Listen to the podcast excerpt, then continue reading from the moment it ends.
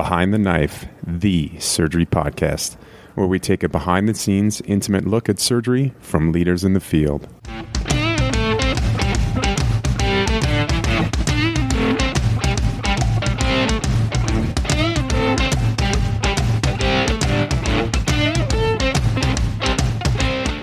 Hello, and welcome to this special episode of Behind the Knife, the surgery podcast, where we will be discussing an exciting, deeply personal, and sometimes nauseating topic parenthood in residency. My name is Debbie Lee. I'm one of the postdoctoral research fellows at the Surgical Outcomes and Quality Improvement Center at Northwestern University, and also a general surgery resident at Loyola University Medical Center. It's my privilege to be joined by my mentor, Dr. Yue-Yung Hu, as my co-host. Dr. Hu is a pediatric surgeon at the Ann and Robert H. Lurie Children's Hospital of Chicago and co-PI for the second trial. Hi, everybody. Thanks for tuning in. This will be the first podcast on surgical education that we were asked to do. And I thought this was such an important topic given the years of life that residency falls during. And so we've invited two awesome guest speakers, and I'm super excited to share with you guys. Yes. We're joined by Dr. Erika Rangel, GI critical care surgeon at Brigham and Women's Hospital and a national expert in this topic as featured in the New York Times. Hi, Debbie and Yue-Yung. It's great to be here. And I'm so excited to record this podcast with you guys on a topic that I'm obviously very passionate about. And I'm excited to have this platform to talk about it. We are also joined by Dr. Eugene Kim, pediatric surgeon at Children's Hospital of Los Angeles, recent past president of Association for Academic Surgery, where he gave an enlightening talk that brought the appropriate attention and action to safeguard the next generation of academic surgeons. Thanks very much. It's great to uh, be here with everybody. Thanks for the invitation. Actually, first, I kind of wanted to ask Debbie why she thought this topic was sometimes nauseating. well, that's what I've been told. I had not experienced a pregnancy before, but I've been told from my coworkers, attendings that pregnancy can be hard during residency, especially when you're operating for an extended period of time. And I think as a trainee, that is always a difficult topic to talk about, even with your mentors. So Doctors Rangel and Kim, how did you become interested in this topic? My interest came because I had my first son as a fourth year surgical resident, and that was 12 years ago. So I think things have changed since then. But back at that time, there were very, very few women who had kids in their clinical years. And that meant there were all sorts of challenges from having exceedingly short maternity leave and a lot of guilt and worry that if you took any time off or you asked for any special treatment for like a lighter rotation close to term, that that would strain your co-residents who were already working at their peak performance and working as hard as they could. There was the stigma of being pregnant, sort of the realization of how hard it was in practice to actually pump at work being a senior resident. And then the strain of childcare there was definitely this need or wish that I had that I could talk about those issues with someone who had done it before me. But at the time, I think mentorship was pretty scarce too. And since then, social media really sort of blew up. And so then I would hear so many more stories that sounded so similar to mine. And actually, there were stories that were a lot worse than mine. And it was a great space and very cathartic to talk about some of those things with my colleagues and peers to share those challenges. But then I also realized that if we kept talking about those issues behind the scenes, it wasn't going to be anything more than a venting session and it wasn't going to go anywhere unless we had some data to fuel that.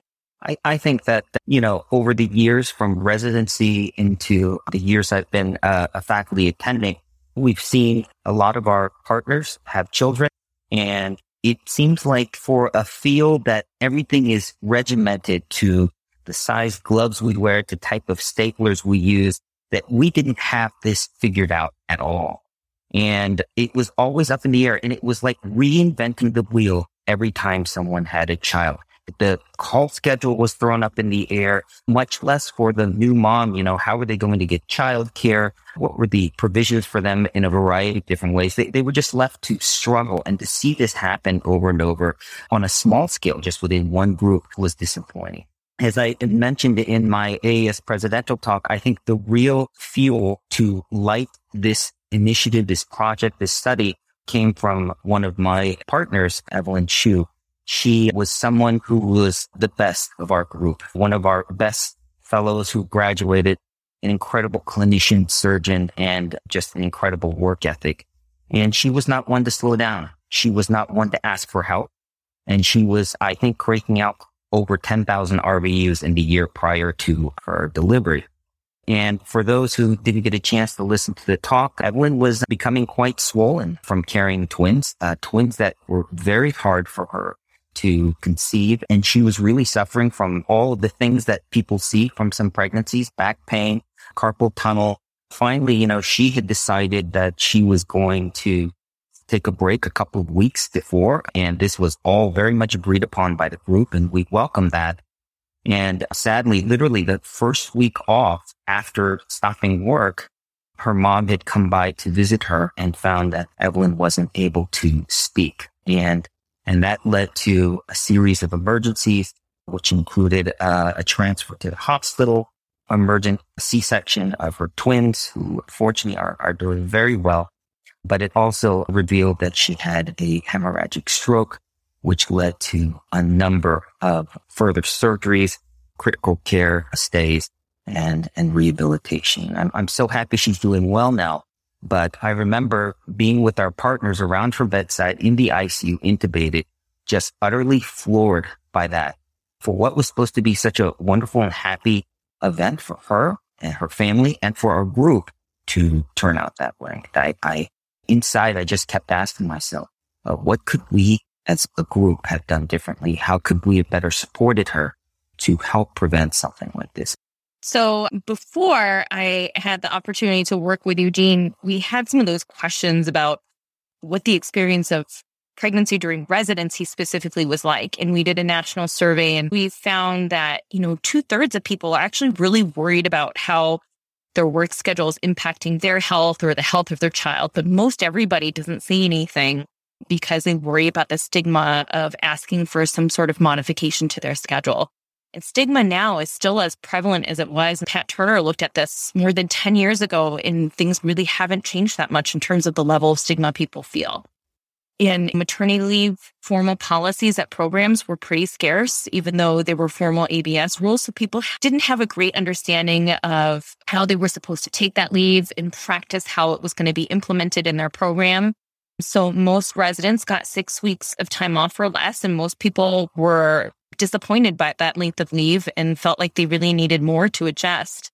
Coming back was just as hard, if not harder. Almost 100% of people really wanted to breastfeed, but more than half of them ended up stopping. And they talked about things like having no access to a lactation room near the operating room and finding it really difficult to speak up when they were in the OR and they really, really needed to pump because they were going to leak and they, they couldn't say anything.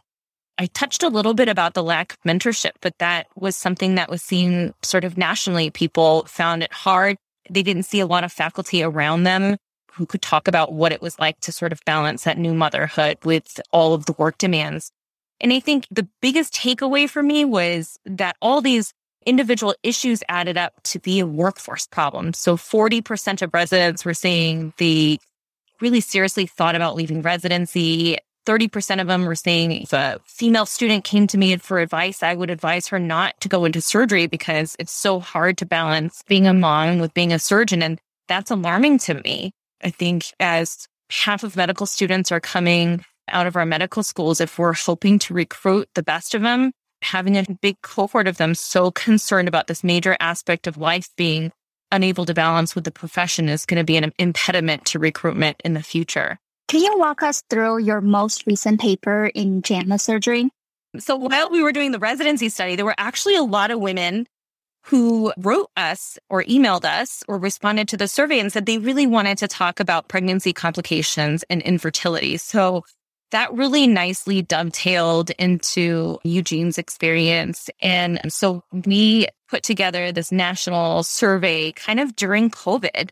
And we had collaboration from all these surgical societies to put out a survey to look at what the rate of pregnancy complications were. We compared women surgeons' complications against complications of the partners of male surgeons we found out that women were a lot more likely to delay having a child because of training compared to the male surgeons. They were more likely to need assisted reproduction. And the striking thing was that they had a 1.7 higher odds of having a major pregnancy complication compared to the partners of the male surgeons. And so that was, you know, even after we controlled for all the obvious things like age and work hours and twin pregnancies and IVF. And then we tried to find out what the biggest risk factors were. And one of the highest risk factors was operating 12 or more hours a week during your last trimester. So that goes back to what Eugene was talking about with Evelyn's pregnancy and sort of how we can change things going forward with this, you know, underlying drive to keep working at 110% until the day you deliver.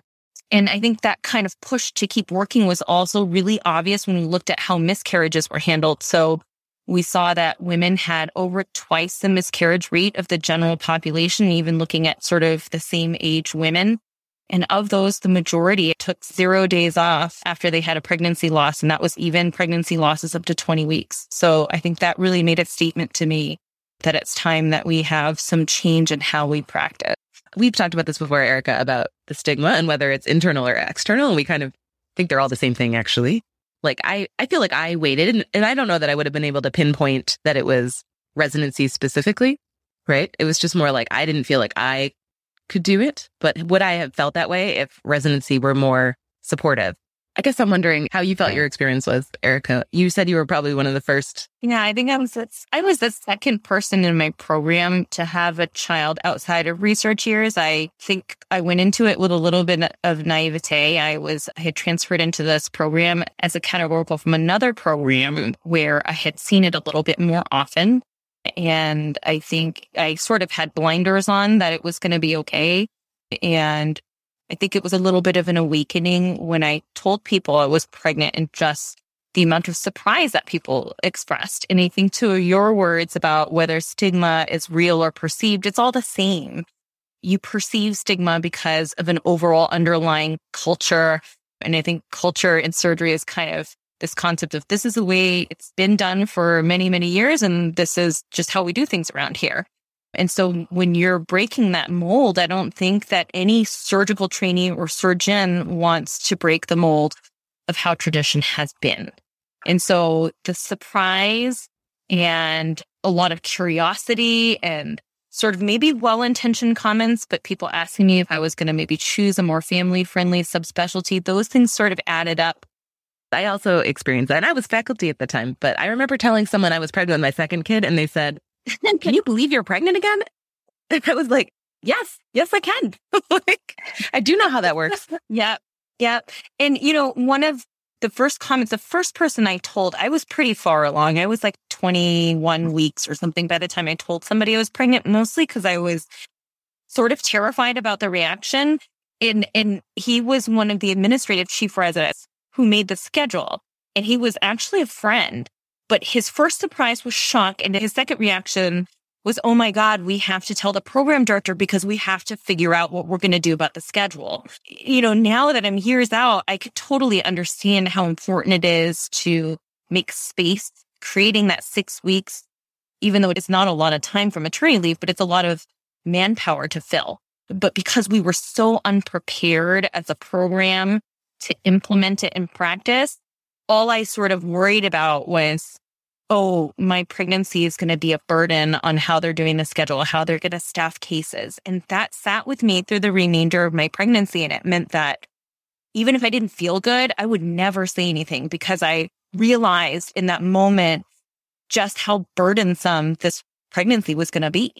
And I think that many women put that on themselves as well. And so they're afraid they may ruminate in private about, gee, this probably doesn't seem very healthy, but they're not going to speak up because they're more worried about hurting their colleagues or whether saying anything is going to change yeah, their reputation at work. And I think that with regards to residencies or even when you're faculty, it just highlights the importance of having a system set up and to plan for these type of things and to just give residents the freedom to have children when they think it's appropriate for them and their families. And that's why it's such a problem because when it happens, there's no backup system. So Dr. Kim, are there some places that do it well? I think some programs are well intentioned at, at our institution, and I'm very proud of this, one of our male partners had a child and he took 10 weeks paternity, which I've heard a lot of people who say that that was unbelievable. I was personally thrilled about that. And there was not a single one of us who did not want to support what the, the policy was. I mean, we thought that was great. It did create some scheduling issues. There's no doubt about that. Losing a partner in a thin system for that long certainly does. So it goes to show while that particular system is well intentioned, it hasn't filled in the back end in how to fully support the group, you know. So there's there's still pieces of the puzzle that need to be worked out. And I think kind of jumping ahead to how things will change the foreseeable future for residency training, the board recently, because 2019, have included non-childbearing parents in their parental leave policies. And that, that's only the extension of two weeks of time off. But I think that's a start. And we'll see if men are actually going to take that two weeks off. But I definitely agree with Eugene that this is going to become and it should become a normal part of young adult life. And as we see more people, men and women, taking that parental leave, it'll become more obvious that we need to have a defined system in place. And whether that means hiring more physician extenders or hiring moonlighters or, you know, locums work, you know, which is not able to be done everywhere, but those are the things that we're going to have to think about and invest in if we want to sustain the longevity of surgeons. Question about gender neutral parental leave policies. Why wouldn't men take it? We looked at this. We did interviews with program directors and they're saying most men are taking a week off and it ends up being sort of, there's multiple reasons. And one of them is that they kind of just do it in this ad hoc approach the resident has to work with his colleagues on who's going to cover his leave. And as a result, and I say his loosely, I, I mean the non childbearing parent, because it's such a short duration, the faculty almost that they're gone. And, and yet the reasons why they take such little leave when we talk to the residents, they felt like it was because there was even more stigma against the non childbearing parent taking time off because they didn't have a physical need for it. And the benefits of them being around for their new baby was sort of these intangible things. So they would hear from faculty, program directors would talk about how faculty would talk about how it used to be. You know, when my wife had a baby, I wasn't even in the delivery room or I barely made it to the delivery room. And it becomes carried forward to the new generation that that's the expectation. And so I think changing that dialogue and changing what's normal is really important. And it starts with people starting to take a little bit longer time, even if you didn't personally bear the child. Yeah, I totally agree that to reduce the stigma, we can't make leave something that only women take and that only women need. I think we all agree here that infants are more than just recovering from delivery. like there's this whole bonding phase, figuring out how to have a child at home that takes some real time. And those first few months are really brutal. I always describe to some of my new parent friends that it's the dirty little secret. No one talks about the first two to three months. The parents just disappear. it's essentially you're on call 24 seven for that child and they're waking up every couple of hours crying. They need to be changed. And so that is real work that's put in. And so for my colleague who was out those first 10 weeks, it was no party or vacation by any means. I know he was working hard and would send an occasional picture with him passed out on the couch with the baby on top of him. So I think in a lot of ways, coming back is a respite from how yeah. hard you were working at home. You know, it's absolutely an unforgiving, constant barrage of crying and diapers and feeding and any sort of misconception that people are taking a break or a vacation has to be dispelled because it is really hard work and to be cognizant that when people first come back, they have double duty, right? To have on top of that, the usual burdens of being in the OR and seeing patients, it's, it's almost unmanageable. So having any sort of support from the workplace is really critical to keep your morale up. But what do you think about parenthood as a trainee, like what are the challenges that are being faced by them and what are things that have been implemented to really change that for the trainees so they don't feel as much stigma around getting pregnant during their clinical years? So I think culture is second to change after policy. And to that, I look at how the 80 hour work week was implemented a decade and a half ago. And, you know, when that first rolled out, it was really difficult first to put into practice. And then culture still lagged far mm. behind it. I think it still does. But without starting with policy, it never would have happened. And after the policy goes into place, it's really, really important for leadership to continually endorse it, continually be looking to see if that's a lived experience of people at their institution. And the same applies here. You know, the American Board of Surgery was kind of the first step. So at a national level, they became a lot more flexible for the childbearing parent. So, you know, they allowed you to stockpile your vacation time, if you will, to make a longer leave. You could sit for your written boards in your PGY four year if you had the case requirements done. You could take a six year option for training and spread your training out over six years. And I think most importantly, you could extend your training a little past that June graduation if you needed a few more weeks off. It didn't mean on June 30th. In practice, I think it's hard. It, programs are very different in whether they're able to offer all of those things that the ABS allows. And just because the ABS allows it doesn't mean that the programs can support it. Cause you got to think about, you know, if they have the financials to support that person, if the contract needs to be extended if they're there past June 30th. So there are the logistical challenges of that. But it's a first step. And I think it's really important. Since we first started doing this work, we've noticed a lot more programs have entered maternity leaves.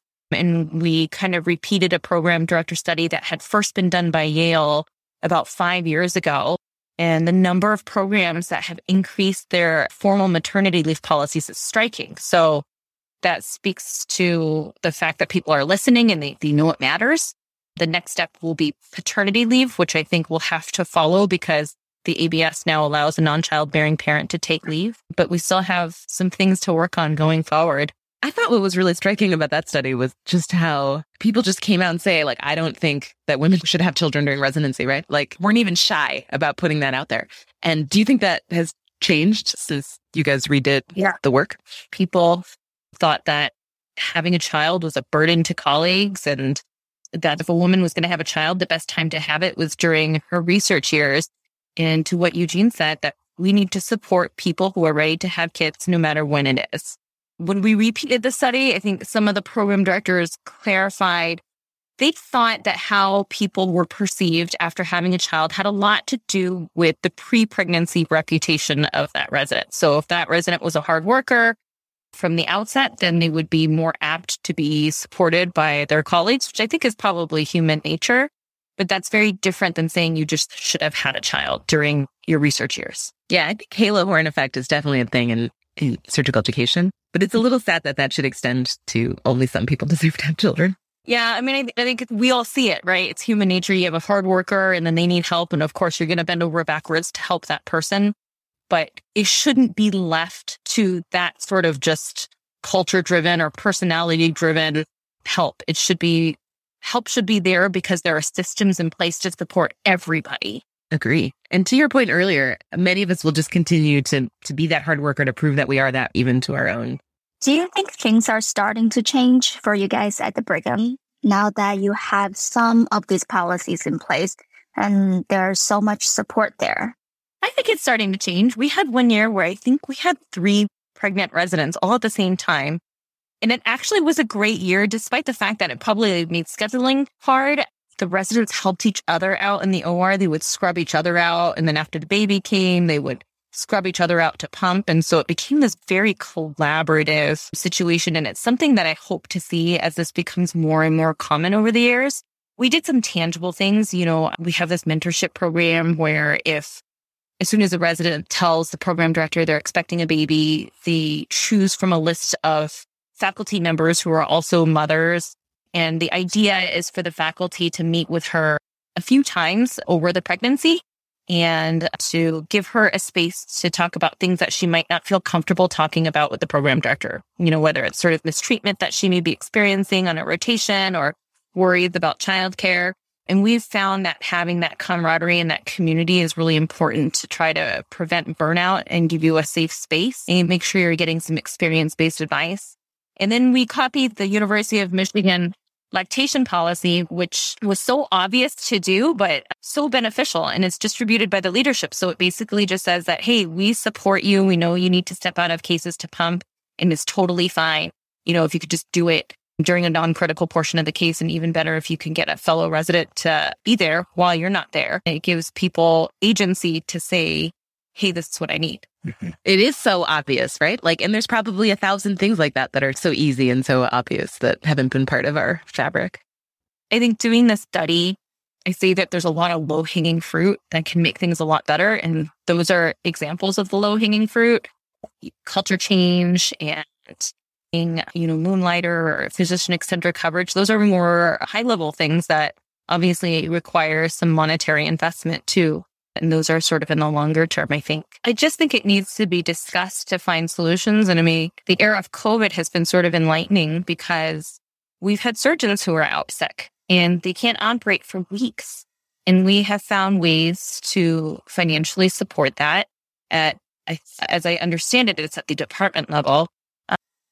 It just shows that it can be done. We can have expectation that surgeons were allowed to get sick. What? And we are allowed to take care of ourselves, right? And we're allowed yes. to grieve, right? If you lose a child, you're allowed to take time off for that. So I really hope that behind some of this work, we're going to be able to stop the narrative mm-hmm. that the less I take care of myself, the stronger a surgeon I am. And, you know, I mean, to that end, it was really remarkable and really fortunate for us that somebody who leads American surgery like Eugene took such an interest in this topic. And I think having people like him, you see, you know, he's kind of joking about how he's part of the older generation now, but seeing these people who have these ideas who are coming up in the ranks and becoming the next leaders of American surgery really make me hopeful that things are going to be changing in the very near future. One thing that you and Debbie and I are all working on is a qualitative study from second trial data looking at parenthood and yeah, that is a really common thing that in the field, there's been now a lot of attention about leave and lactation, but not so much about what happens after. Yeah. Yeah. I mean, I think it's not until you have a child that you realize so much, you know, 80% of it comes after the baby comes out. You can't put it back in. And, and it is so expensive. It's so time consuming. And you don't really think about sort of allocating resources for that. And people, a lot of people have that rude awakening after the baby comes. But you know, I think that is an area that needs better support. MUSC in South Carolina, they offer their pediatric residents a stipend for childcare, sort of just recognizing that you're not making a very high salary and that childcare is extremely, extremely expensive. I haven't seen it offered. And, you know, I'm in Boston where it's a pretty high cost of living. And my colleague just told me that he spends $3,125 a month on daycare. And so having to make that sort of payment on a resident salary is staggering. And you almost have to be independently wealthy or have a partner who makes a good salary to be able to afford that. And I think that needs to be addressed because that widens the disparities between people who have the means to do that and people who don't. But to talk about who who does it well, you know, for childcare, the Mayo Clinic has the sick childcare center they've had it for more than 20 years and they have a nurse practitioner on staff who can see your child if they're sick, can start antibiotics if that's what's needed. So you can continue to work and they'll take care of your child until you're done for the day. And it's free for everybody who works at the Mayo. And if you just want to look at it from a business perspective, they have said that the number of sick days that employees don't have to take because of having the childcare center more than offsets the cost of running it. So another thing that gets swept under the rug with all the focus parental leave is infertility. You know, as uh, a lot of female surgeons end up undergoing assisted reproduction. And part of that is because of the delay in childbearing, because as we mentioned, they're of older age at first birth compared to the partners of male surgeons. And so we looked at some of the data of what types of assisted reproduction they were using, how much that was costing, whether they were getting time off to do that. And it's a topic that really hasn't really been addressed very much and people don't talk about it. But the reality is that a lot of women are having IVF or other forms of assisted reproduction. On general, it takes, I'm sorry, an average, it takes four cycles to have one live pregnancy, one live birth. And those are costing people somewhere between $14,000 and $18,000 a cycle. And that is not covered in a lot of states and in a lot of institutions. We looked at whether people were taking time off to have those therapies. And if you look nationally, you know, I think there were studies looking at how much time, how many hours people invest on IVF therapy. And on average, people are, are investing 16 work days into achieving a live birth. And yet for our surgeons, the majority of women are taking less than three days off to complete all, er, all the treatments, which includes, you know, oocyte retrieval under MAC anesthesia and a lot of invasive ultrasounds and blood tests. So it's something to be thoughtful about moving ahead, just knowing the high rate of assisted reproduction use. It's hard to get time off to do those things. I did cryopreservation as a fellow. And before I did it, I actually had no idea how time consuming it was. And maybe that's part of the problem, right? Is people don't imagine that it should require any time off. Yeah. And I think education could be built into early residency just so people know about declining fertility and what the success rates actually are and possibly be plugged into ART services and counseling within their own institution so they can make educated decisions about family planning.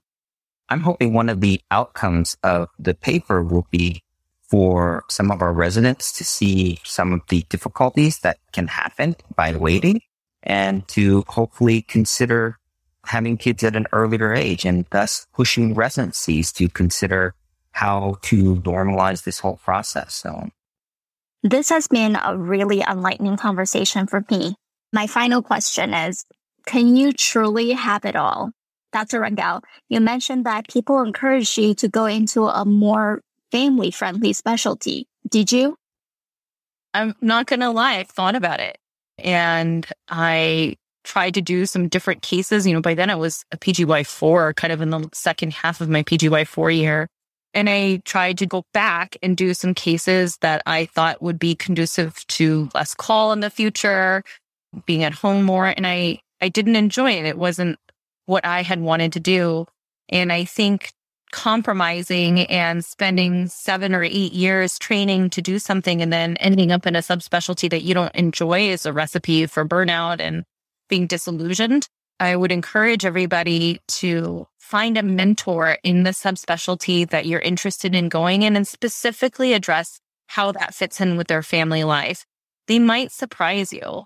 And, you know, we all went into this because we had a dream of practicing surgery a very particular way and, and we love certain subspecialties and abandoning your dream isn't the answer. Do you think men get told that? Well, I guess I, I'm alluding to the idea that do we expect surgeons to be absent fathers?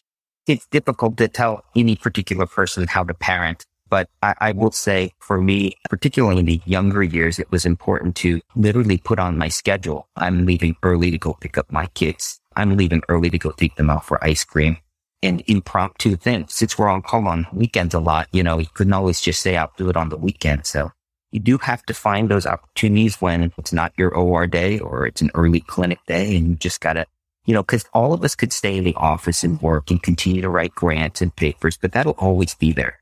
But the opportunity to go do something for your child, I, I feel will probably be memorable for them, but you've got to put it on your schedule. You just got to block it out. I think having somebody in a leadership position be really open about that speaks volumes to everybody who's watching to say, oh, this is what it looks like to be a successful surgeon. It looks like being the president of the AAS, but it also looks like somebody who knows that it's important to take his kid out for ice cream. I remember being at AAS fall courses in my first year in practice, and Chris Sonnenday gave this talk about how to be a good citizen in your department. And his last slide was protect your family life and put it on your calendar and be aggressive about not allowing things to bleed into that. And I was like, mind blown. I was like, I can't believe people talk about their personal lives at work. I thought we weren't supposed to do that, which maybe is a little bit of a response to your first question. I definitely felt that pressure. Did you feel, Eugene, that you had to like earn that privilege or you just did that from the beginning? I did it from the beginning. And I'll tell you, when I moved over to Texas Children's Hospital and the academic group, one of the uh, attendings who's in Cincinnati now, Mike Helmrath, very accomplished researcher and surgeon scientist.